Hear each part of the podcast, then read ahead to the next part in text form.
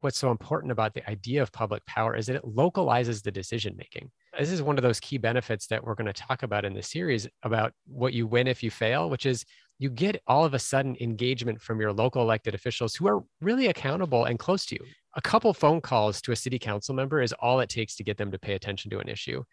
So if we can get cities passionate about renewable energy and caring about renewable energy to address the needs of the community, all of a sudden we have folks that it's a lot easier to work with.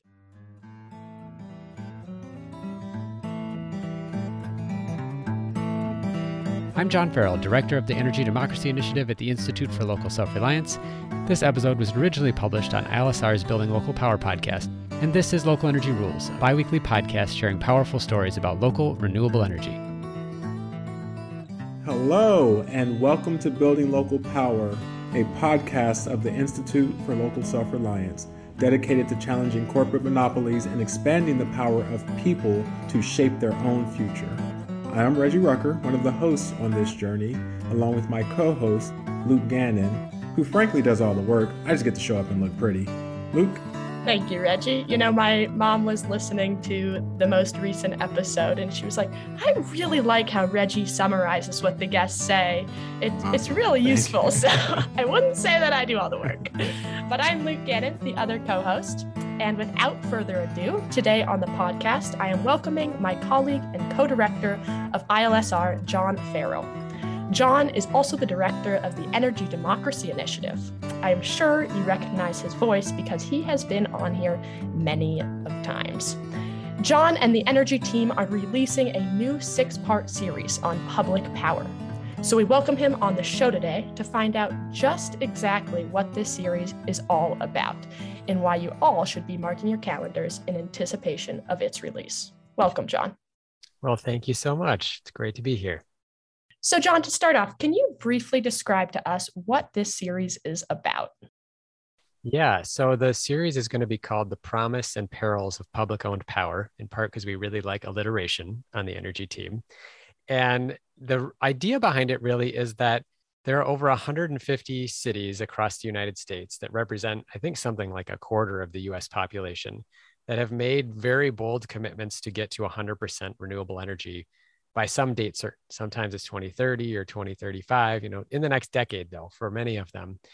And the issue for a lot of these cities is they don't really have control over where a lot of their energy comes. They're served by private electric utilities or private gas companies. I mean, basically, their energy comes from places that they don't have control over. These are companies that might be regulated at the state level and not the city level. And so there has been a few cities that have looked at taking over their energy companies. This is a process called municipalization. Mm. But they would, the idea is that they take over and then they do have control over this part of the energy system that is so crucial to meeting their clean energy goals. Maybe they have climate goals. We're just shortly after Joe Manchin sank yet again congressional action on climate change. And a lot of these cities are filled with people who are really passionate and committed to doing something about it. And so they want to have the ability to control that future. And so the idea behind the podcast series is to help people to understand why why are cities looking at doing this? What are their motivations to help them understand what's possible from public power? You know, there are over 2000 public utilities already and to give them a sense of would it really pay off, especially in the time frame that we're talking about with the urgency of action that many cities are feeling to move to renewable energy. So really just giving people a sense of context for this in light of these very significant commitments by communities across the country that are looking to do to do more around clean energy and, and to address climate change. So can you tell us a little bit about how you're going to break up the series? Like what, you know, what are the the different stories you're going to be telling? Who are some of the people you're going to be talking to? Can you yeah, like give us a little bit of insight into what people have to look forward to?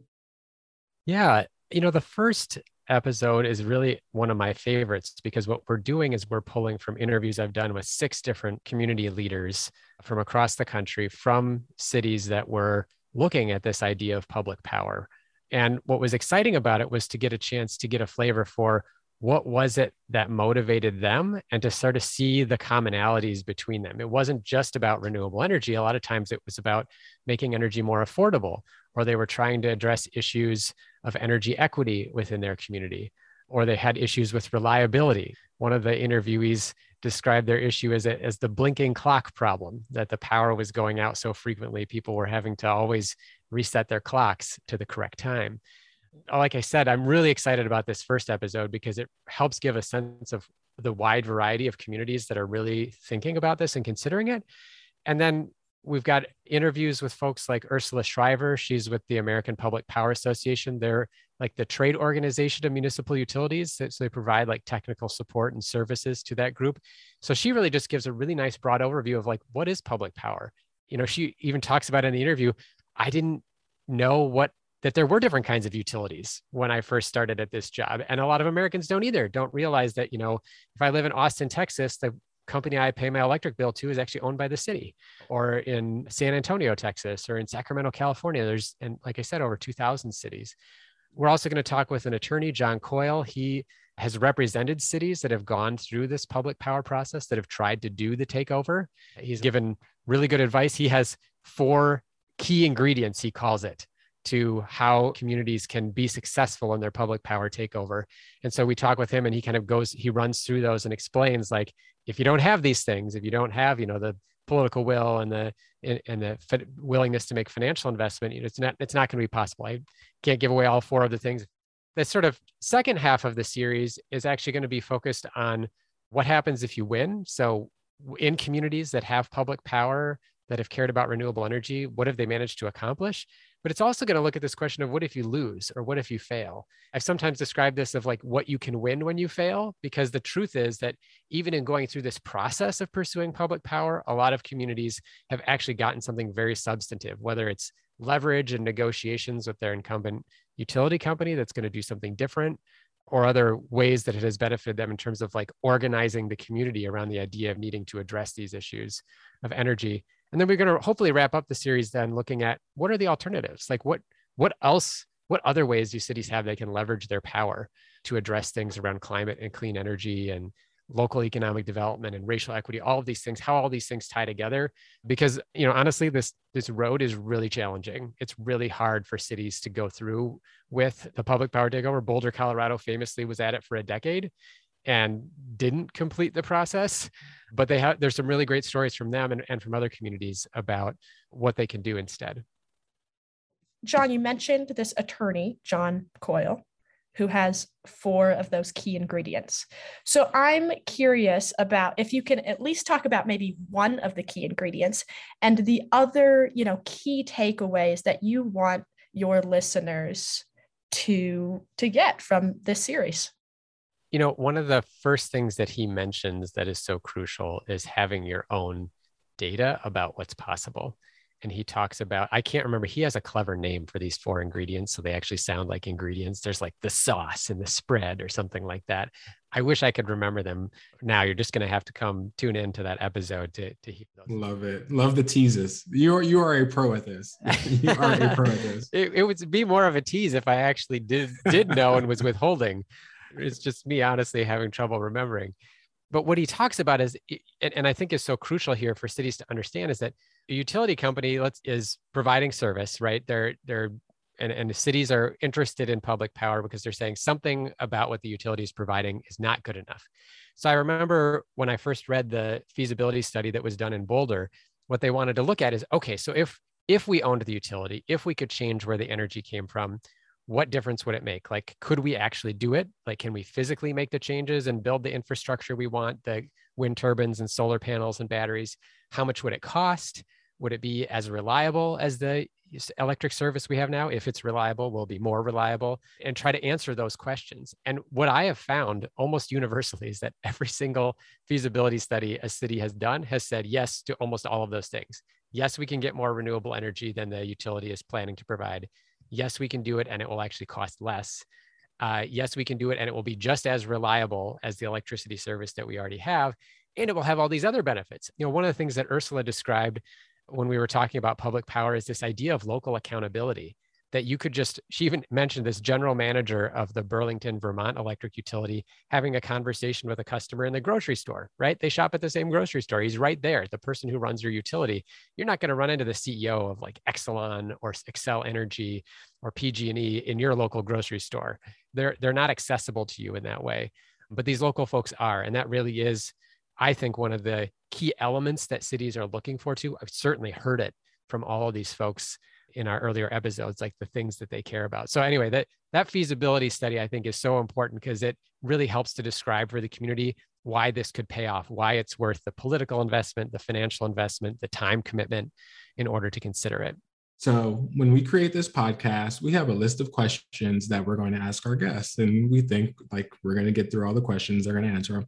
John is so amazing. He has like answered everything succinctly in 10 minutes. And so now we just kind of have to start making up questions and see where we go from here. So yeah, good luck. Good luck with the unscripted questions, John. Here we go. Here we go.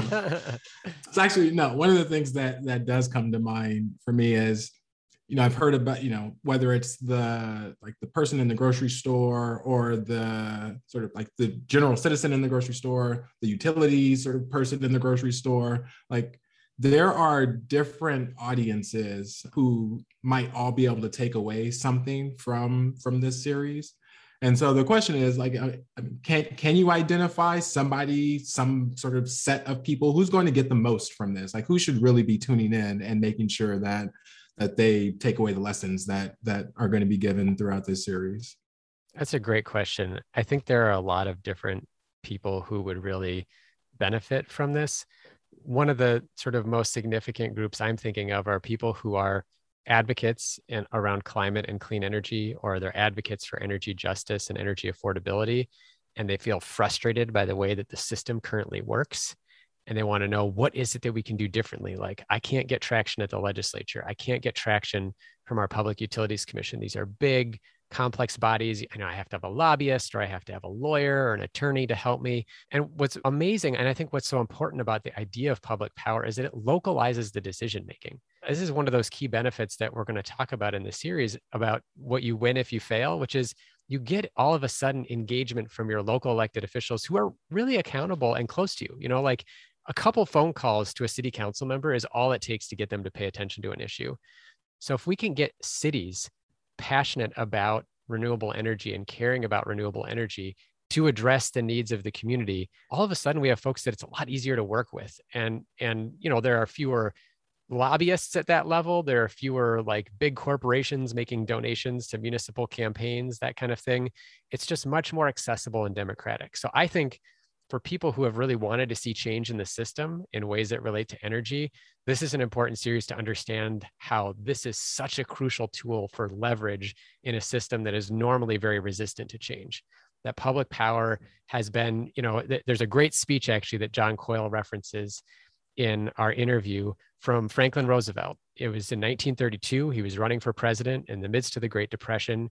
The Great Depression, by the way, uh, which was actually new to me in the past year learning this, was in many ways actually triggered by electric utility monopolies going and messing around in other industries and people invested in them thinking these were very safe investments. A lot of Americans sort of first tried putting money in the stock market by buying utility stocks and it was like a house of cards and it all collapsed in 1929 wow. Wow. so what roosevelt talks about in his portland speech is how important it is to maintain this power of local control this accountability tool he he actually calls it famously the birch rod in the cupboard that you can use to discipline a private company that is acting out of hand so i think i, I mean i think that anybody who cares about these issues of clean energy of climate change of local economic development in the energy sector of competition this is such an important piece to it. A second audience I think is really crucial is city leaders themselves. City council members will run on issues of climate. Mayors have famously made climate commitments. Sustainability offices are often figuring trying to figure out how do we actually meet our climate action goals. Like this is a really powerful tool.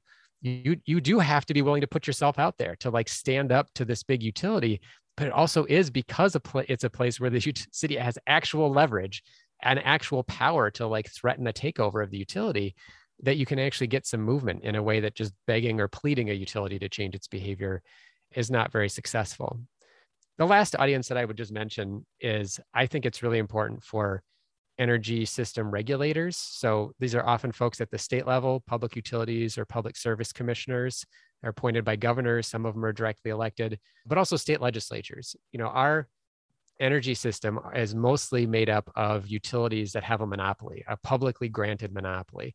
And what this also highlights in this conversation is what inc- an incredible, an incredibly valuable resource that we have given these private companies is we have given them this public trust to say you will not be shielded from competition in the most like fundamentally anti-american idea of you will be shielded from competition to provide an essential service electricity or, or gas or what have you and it's so so important that legislators and commissioners understand that communities need as much leverage as possible to hold these utilities accountable because it does not always happen from the legislature and it does not always happen at the commission we need as many different levers as we have to make sure that these companies are adhering to that uh, public interest and that they're living up to that sacred trust that they've been given.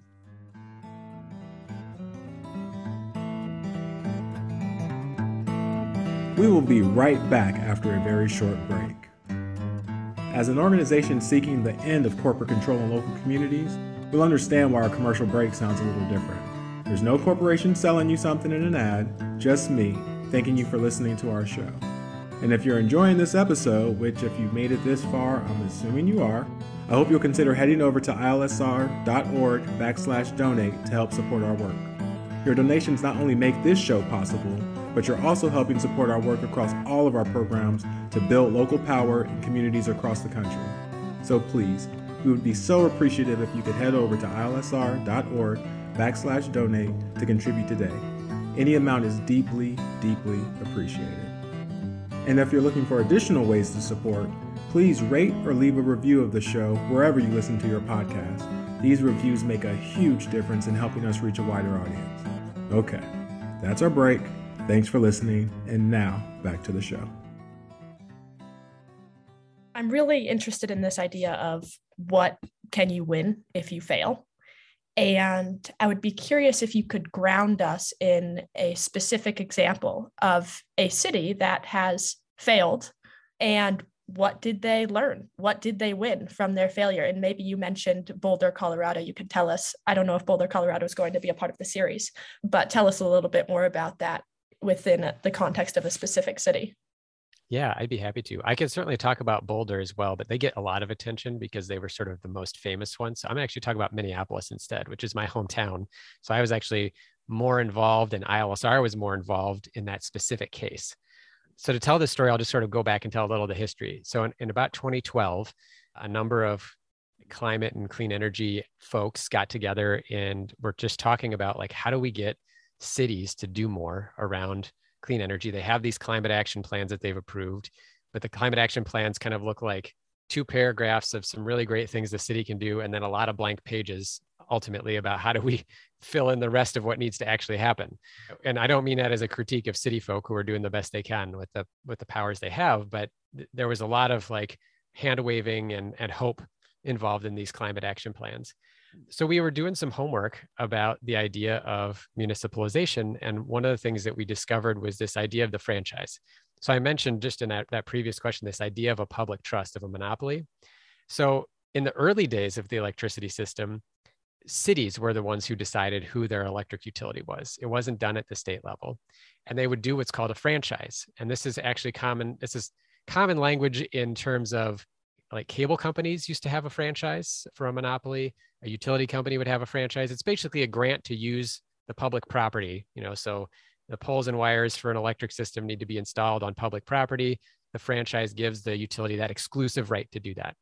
Well these franchise agreements in most places around the country come due every 20 or 30 years so they're not perpetual. In fact they were intended not to be because the idea was you want to be able to hold this utility accountable so it needs to renew every once in a while and we found out that Minneapolis had their franchise contracts with their two energy utilities coming due in 2013. 2013 was also a municipal election year. And so it was this great dovetailing of, hey, here's a crucial decision point in terms of your city's goals around clean energy. It's also a municipal election year. we can talk to people and we can ask them, hey, if you care about climate and clean energy, what do you think about the franchise? Like, do you think the utilities are doing enough? Do you think the city should be asking more from them? So, without getting too much into the weeds of what happened during that campaign, ultimately the city council was discussing whether or not to put municipalization on the ballot during the c- campaign. The utilities came and basically begged them, please don't do that. We'll help you instead. And so, what came out of that instead was an agreement to have what was called a clean energy partnership. So, the utility would send some of its executives to meetings with leaders from the city, so city council and the mayor, every quarter and come up with collaborative plans that would be used to meet the city's climate goals that were articulated in its climate and energy vision. So included, you know, putting more solar on rooftops, doing more energy efficiency, helping to low income folks finance clean energy projects, all, all sorts of things like that. And the best part of it was that there was a 15 member community advisory committee that would also meet quarterly and that would provide advice to the city and to the partners and feedback and critiques of what they were planning. And so we we didn't get a publicly owned utility. We didn't even get it on the ballot in Minneapolis. But what we did get is this system of requiring the utility to come participate at the local level and have local conversations about what the needs were from the city probably the biggest transformation, honestly, isn't in what the utilities are doing, but it's in how the city is thinking about it. So the city has become much more skeptical of whether or not the utilities are actually living up to their promises, in part because they can now see firsthand, like, we've asked you to do this. Are you doing it? The city hired someone, for example, to represent them before the State Public Utilities Commission. So most cities don't bother to send somebody there where they regulate state energy utilities. But Minneapolis has someone who works full time on checking in on hey, do our are our goals as a city that the utility has promised us that they've agreed to help us with, are those showing up in the utility plans that they tell those state regulators or not? And sometimes the answer is no, they're not showing up there. And so the city's able to say, hey, you know, Xcel Energy, you've promised us that you will be able to deliver us, you know, 80% carbon free electricity by this date. But interestingly, in your resource plan before the commission, that's not what it says. So, how are you going to reconcile those two things? So, it's been really interesting to see the way in which it allows the city to think more intentionally about like what power it has and where it can intervene. And there have been some interesting kind of collaborative projects that have come out of the conversation with utilities. I wouldn't say that it's been as bad as one politician described it as a quarterly coffee clatch but it hasn't really been transformational i think in the way that people hoped. But the transformational part is in getting to have the decisions at the city level. And now back to that idea of the franchise. So, as I said, it was coming due in 2013. The city signed a new franchise agreement in 2013 with both of the utilities, but for only 10 years this time instead of for 20. And it even had an opt out option after five years. And so those contracts are going to come due again next year. And the city now has 10 years of evidence of its working with the utilities to be able to say, should we keep this franchise or not? And I think that's something really powerful that the city now has is that it created this body of evidence and experience in working with these utilities that can inform them making that decision so that it's not something that and honestly in most cities like you will be hard pressed to find an elected official that has even heard of the franchise contract. It is one of those things that it's like it's in the city coordinator's office it's in the city's attorney's office. Someone from the utility calls up and is like hey this thing's due in three months. Can we just get you to re-up it? And they just like print off a new copy, change the date, and sign it. So making that into something that you can leverage as a city to change this conversation what minneapolis has been able to do with it is really important. And there's we have other podcasts actually on, on our local energy rules podcast that i've done with the city of minneapolis where they talk about some of those things and it will be included as well in some of this series around what are some of the alternatives or or, or what happens when you quote unquote fail. That's really awesome. Yeah just that you know the story about what the what the city has learned and has been able to sort of adopt and the power they've been able to flex over these utilities. And then also what i'm hearing too is this idea that the folks like you the advocates on the ground who are really a part of pushing the city in this direction you all have a base of understanding and knowledge of sort of the pressure points. And so you're able to like you flex that power before and now you know how to go back to it next year in 2023 and sort of come back to that playbook. So yeah that's that's really exciting I think one of the things that I want to follow up on is there are inevitably, and you've touched on them, moments when things get hard or they're not going your way. What what is your counsel to advocates or city leaders when they run into these roadblocks? Like how what is the encouragement to not just give up and say, okay, the big guys win again, the monopolies win again, they have all the power and influence. How, how do you encourage people to sort of push through that hard? I am going to answer that question, but I also just want to say, Luke, you're right. He is really good at summarizing what people say. or your mom I, is know, right. I, I, I, try, I try to listen. I try to listen when, when smart people are telling me things. That's great. Yeah. As far as pushing through, I mean, we did have this moment in Minneapolis. I do remember the day that city council failed to vote to put municipalization on the ballot. We sat down as a team that had been working on this as a coalition and we kind of looked at each other. We're like, did we just lose? Like, is it over? And we knew that this partnership idea was on the table. We were very skeptical that it was going to pan out to mean very much. But I think it was really important at that point to say to ourselves, look, we have accomplished something. We have, you know, seven city council members that were really bought into the idea we should do this. It wasn't enough to win, but that's more than half of the city council.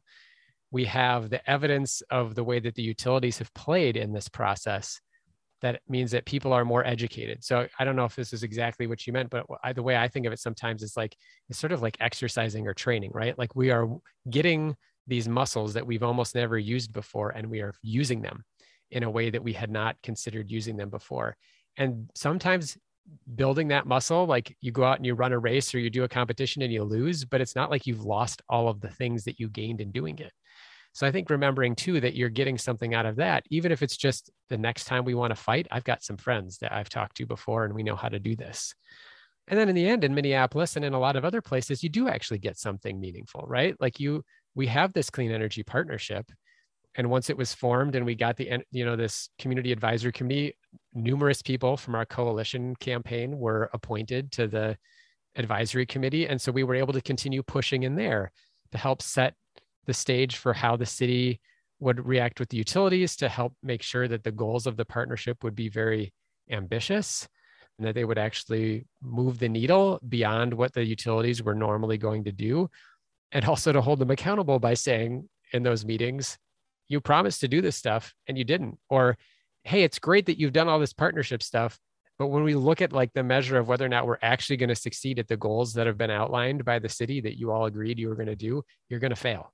So it doesn't matter how successful you've been at working together if the ultimate outcome is failure.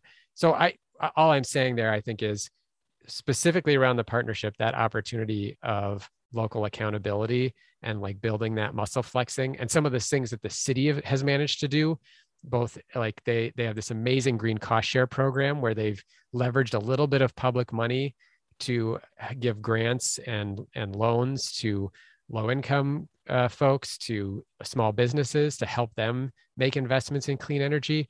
And there's a this amazing dashboard that the city's health department director shares at some of our meetings where he cuts through like, you know, we spent like $10,000 and we've leveraged, you know, a million dollars in energy savings. So things like that, that the city wouldn't have really considered even doing, certainly not at that scale until we had had this fight and, and we had lost, if you will, but we still got something great out of it. And so I, I, I guess I would say to your point of like what I would say to advocates is don't take no for an answer. Like just because what happened didn't turn out the way that you expect, it doesn't mean that you haven't still taken a step in the right direction. Yeah. So, John, on that point, I think Minneapolis is a really illustrative example of you know what cities can do. So I'm thinking about how messages move across state borders. And if other cities have looked at minneapolis and has you know taken things that have worked to implement in their own city. So i'm curious if there's like where the crossover is from across states and how other communities and cities have implemented oh like okay this state is doing something that we might want to do if that has happened or what that looks like.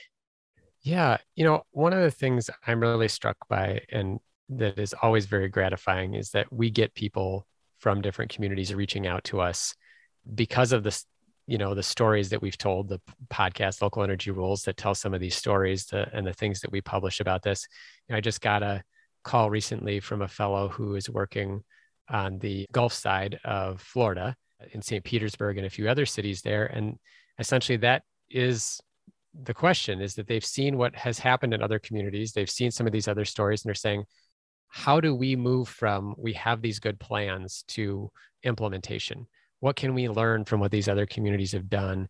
What can we import in terms of our of the opportunities to to do things? And and I think one of the things that is really important to understand is that the strategies that you're going to apply in your community are going to differ from what is tried other places because you may have different opportunities. I, I remember interviewing Mayor Gamba from Milwaukie, Oregon, which first of all, I always just enjoy because I didn't know there was another Milwaukee anywhere in the country. It's not spelled the same either for people who are curious. It's a suburb of Portland.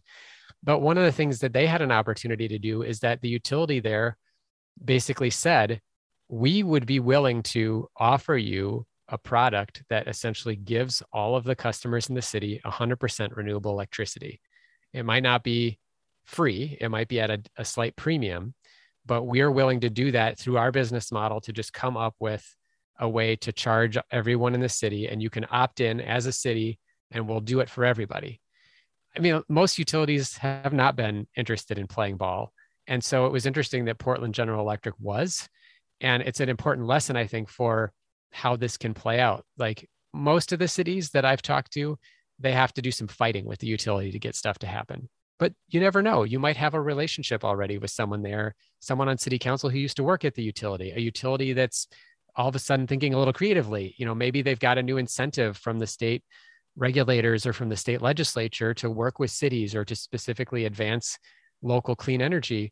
Maybe there's an opportunity there, you know, and if they can make a little money doing it too and it's not terribly expensive maybe there's a way to get a compromise out of that so i think that's one of the lessons that we try to share is like there's this menu of things that are out there. And you know in fact we actually we put them together in terms of a interactive project on our website called the community power toolkit. And the idea was let's let people see what that menu of options looks like give them some stories of how it's been tried in different places push them and let them see the podcast conversations we've had with people if they want kind of more context for how that stuff happened but also to help them understand like there's no one way to do this.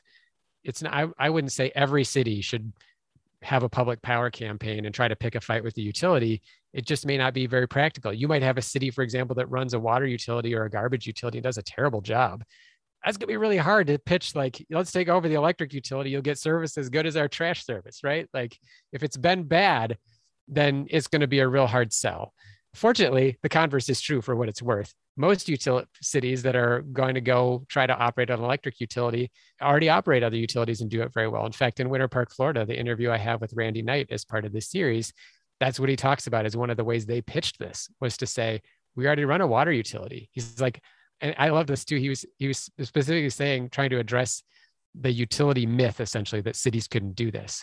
And he's like, you know, I don't know how to run a water utility, but I know how to hire a water utility director. I don't know how to, I'm not a police officer, but I can hire a police chief. Like as a city manager, I can do the things, I can find the talented people that can run the things. I don't have to know how to do all of it myself. And the utilities sort of make this out to be like, this thing is so complex and technical, nobody could possibly do it. It's like, yeah, but where do you hire your people? Right. right like exactly. they're out yeah. there. So, so anyway, I, I think cities have a lot more capability than they give themselves credit for. And they're going to just have to explore like, what are the advantages we already have in our community? How can we leverage those? And how can we learn from what other cities have tried as well? I believe that caring about something has a ripple effect. And so I'm curious why you are so passionate and why you care about this topic and why should we? I think it's because I see the renewable energy transition moving from fossil fuels to wind power and solar power is really a transformational opportunity for communities. We can generate our own le- electricity. Like we don't have to be relying on somebody else. We can reduce pollution by doing it. We can save money by doing it. And we can cast off the shackles of monopoly power. Like we can basically say freedom, money, clean air and water, and our own power, like in both meanings of the term. It's just it it's such a win-win-win all the way around. And what is so exciting for me about it is that there are so many fights that we have about various things in our country where people make it out to be zero sum that if somebody's going to win then somebody's going to lose. And i think the group of people that could potentially lose in this is really small. Like the utility shareholders if the utility also doesn't change to innovate to accommodate the business model. Basically, if the utility refuses to play by capitalism and stick only with its idea of monopoly protected power, that's the only way they can lose. Otherwise, everybody's going to win. Utilities have lots of things they can sell us to make the clean energy transformation happen.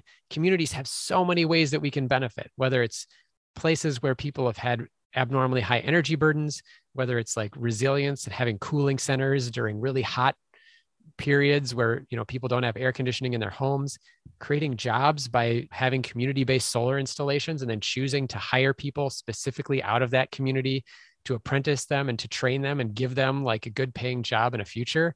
I mean all of that is possible through investments in clean energy. And what's exciting to me is to say like and and that we can do it at community scale you know we don't have to do it like a nuclear power plant where it's tens of billions of dollars and only big capital can do it. You know it can be done at the scale of hundreds of dollars and thousands of dollars. So there's just a real opportunity to invite everybody into this and for everybody to win. It sounds like you basically just outlined the concept of building local power. It's a beautiful thing. It's a beautiful thing. You're welcome so we're going to wrap this discussion up. The question we've started asking all of our guests at the end of every episode, a little plug for the independent bookstores and just a little insight into sort of you and what inspires the work that you do. So the question is, what is a book that you've read that has been the most influential to the way you think about the work that you're doing? Oh, it's such a good question. Um, I don't know if it is, it's not on the same topic necessarily, but I really liked the book, The Sum of Us by Heather McGhee. I was actually looking behind me to see if it was on my shelf, but I think I lent it to somebody else because I've told everybody they should read it. But it gets actually at this idea I was just talking about, about why I'm passionate about the work that I'm doing, which is her philosophy essentially, or her point in the book is essentially that this notion of a zero sum economy is usually a political tool to divide us from one another.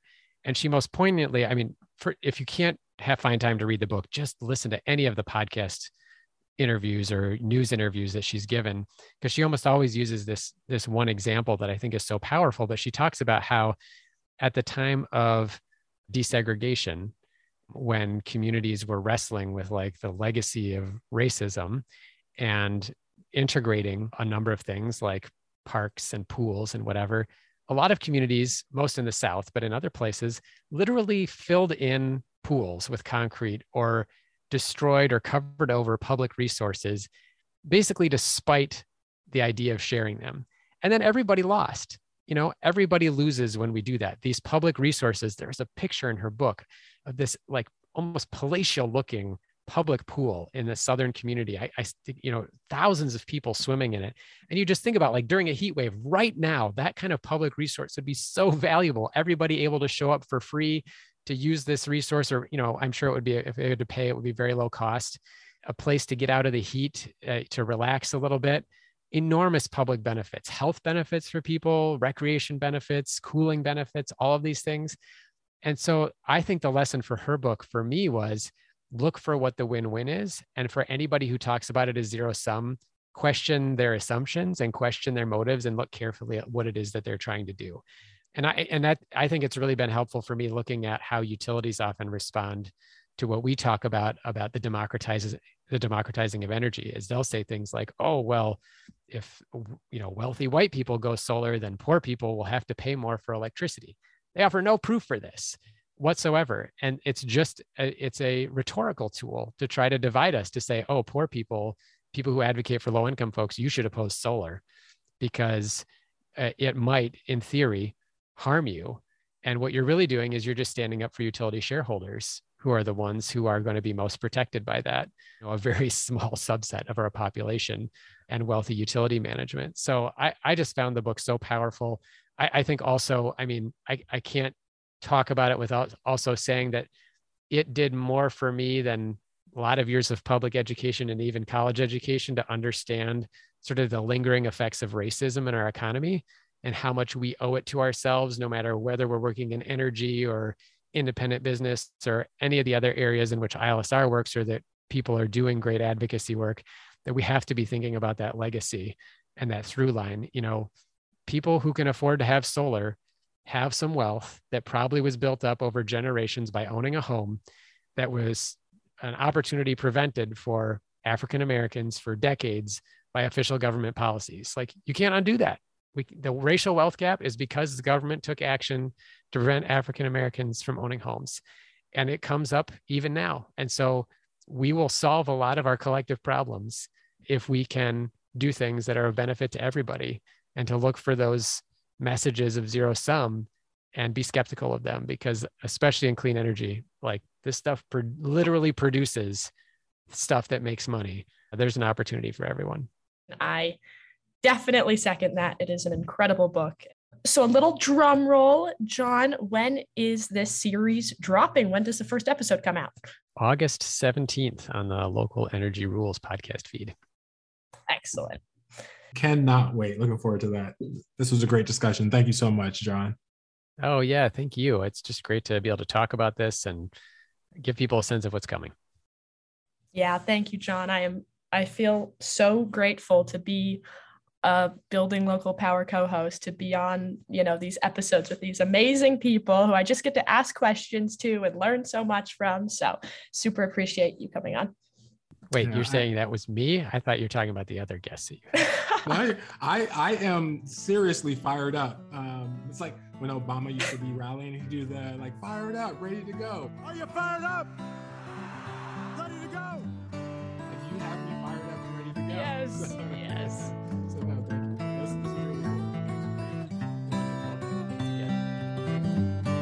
Thank you for tuning in to this episode of the Building Local Power podcast from the Institute for Local Self Reliance. You can find links to everything discussed today by going to ilsr.org and clicking on the show page for this episode. That is ilsr.org.